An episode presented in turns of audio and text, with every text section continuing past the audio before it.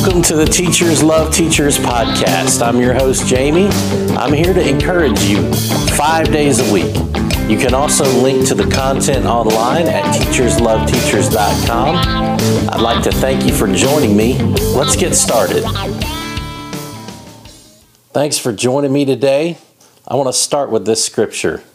If you willingly obey me, the best crops of the land will be yours.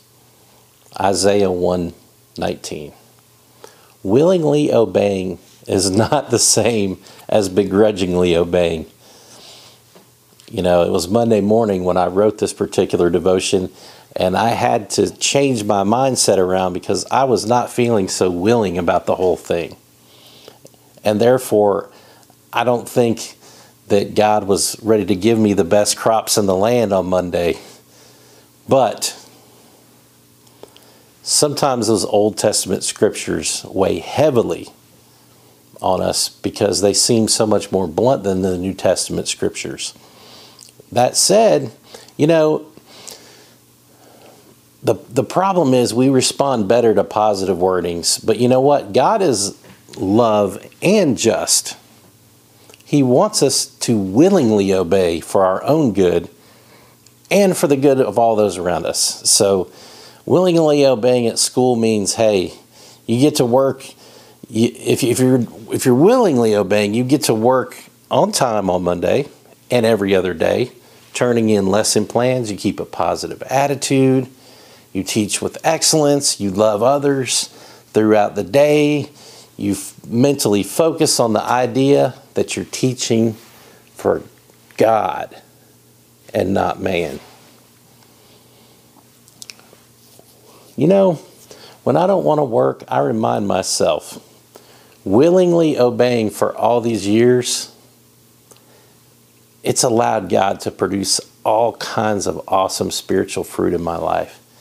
God continues to guide and protect my family we definitely have the proverbial best crops in the land that God promises in this scripture.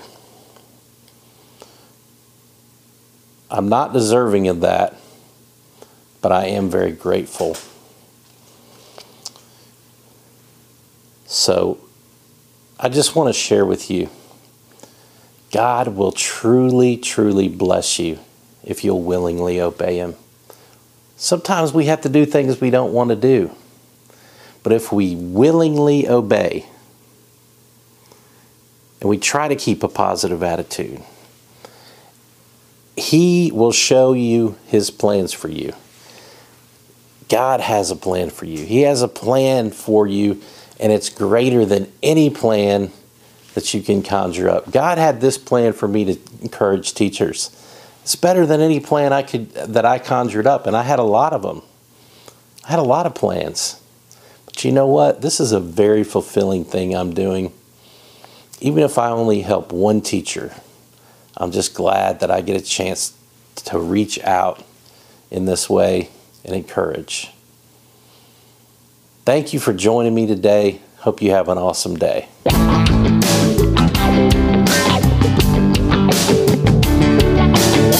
Thanks for joining us for the Teachers Love Teachers podcast, where we encourage teachers five days a week.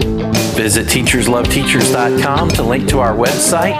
There you can link to our blog, YouTube channel, and our podcast. As you go through your day, please remember God is love. He loves you unconditionally. He wants the very best for you, and His love never fails.